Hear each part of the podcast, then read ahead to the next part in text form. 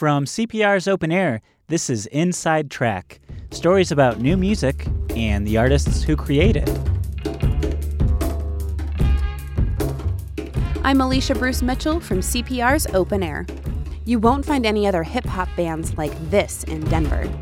Pour me, pour me, pour me a drink. A bright bass, trumpet, that's a rarity for hip hop. The band is called Wheelchair Sports Camp because the rapper and frontwoman is Kalyn Heffernan, I go. who's three feet tall and uses a wheelchair. She even writes lyrics about it. Where I'm headed, it's hard out here for a camp. There's a stairway to heaven. Knock, knock. So tell me how the hell we gonna get in? Heffernan's always felt like an outsider in the music world. It's not only because of her size. Her music was different. Heffernan says she used that as motivation. Wheelchair Sports Camp was started as this rage against the everything that was happening in Denver at the time on a mainstream level, and then it was like, ah, you know, Denver's hip hop scene is lame. Heffernan soon found an audience that embraced her music. That community of fans and fellow musicians changed her mind about Denver. There's tons of dope hip hop here. There's tons of dope bands here. You know, it's easy to be in love with Denver.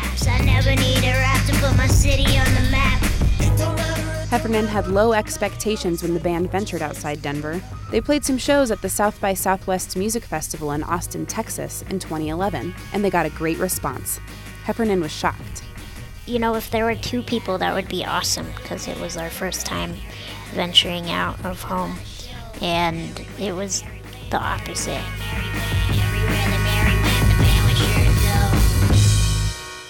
Wheelchair Sports Camp also met some like minded musicians in Austin. One of them was Sage Francis, an acclaimed rapper who runs the label Strange Famous. The band's unusual sound and image impressed Francis. He became friends with the group and took them on tour with other artists on the label. Sage Francis says Wheelchair Sports Camp is different than any other band he's ever seen. They are the weirdest crew of people. Wheelchair Sports Camp take the cake. They put the strange and strange famous as far as I'm concerned. I'm on that original digital, combat the biblical, contact my visceral, habitual ritual. Did it dawn that I wasn't your typical individual with physical means to bring Wheelchair Sports Camp released its debut album in September on the Strange Famous label.